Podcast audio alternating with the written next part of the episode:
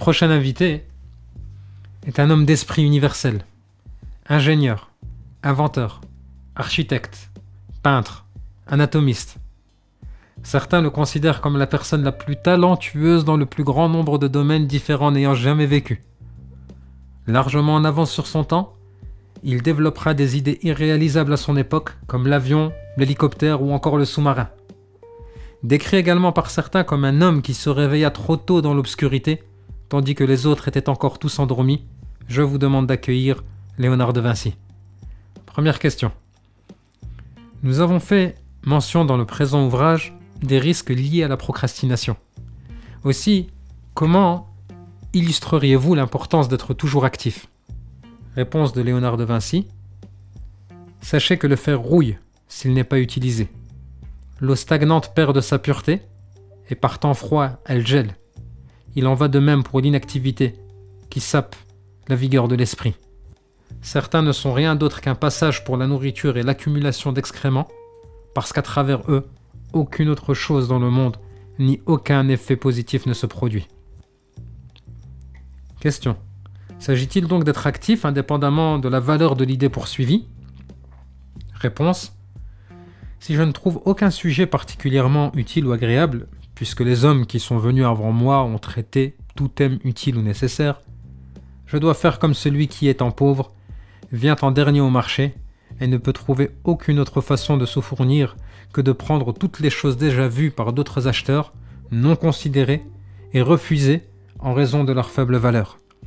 Je chargerai donc mon humble sac avec cette marchandise méprisée et rejetée, les déchets de tant d'acheteurs, et m'attellerai à la distribuer, non pas dans les grandes villes, mais dans les villes les plus pauvres, en prenant le soin de déterminer un prix tel que les marchandises puissent avoir un intérêt. Question. Nous avons habituellement tendance à vouloir démontrer nos capacités, notre valeur, en tentant de prendre la parole le plus souvent possible afin de nous démarquer. Est-ce une approche recommandée? Réponse de Léonard de Vinci. Les huîtres s'ouvrent complètement lorsque la lune est pleine. Et quand le crabe en voit une, il y jette un morceau de pierre ou d'algue, et l'huître ne peut pas se refermer afin que le crabe puisse manger la chair de cette dernière. Tel est le sort de celui qui, parle et se met ainsi à la merci de l'auditeur. Question. Nous constatons la force de l'esprit positif et de ses bienfaits, contrairement à la négativité véhiculée par un grand nombre de personnes qui souvent entourent les personnes désireuses d'avancer. Après lecture de vos définitions de l'ombre et de la lumière, l'analogie entre ces derniers et l'attitude positive que je comparerai à la lumière et négative que je comparerai à l'ombre L'analogie est troublante. Pourriez-vous nous rappeler brièvement votre approche de l'ombre et de la lumière? Réponse de Léonard de Vinci. L'ombre n'est pas un indicateur d'absence de lumière, mais simplement l'obstruction des rayons lumineux par un corps opaque. Un corps lumineux apparaîtra plus brillant proportionnellement à la profondeur de l'ombre qui l'entoure. L'ombre est de la nature des ténèbres. La lumière est de la nature d'un corps lumineux. L'un dissimule et l'autre révèle. Ils sont toujours associés et inséparables de tout objet.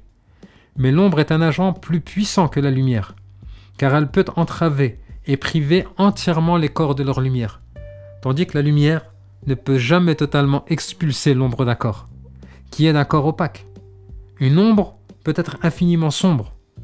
L'ombre est le moyen par lequel les corps affichent leur forme. Les formes des corps ne pourraient pas être comprises en détail sans l'ombre.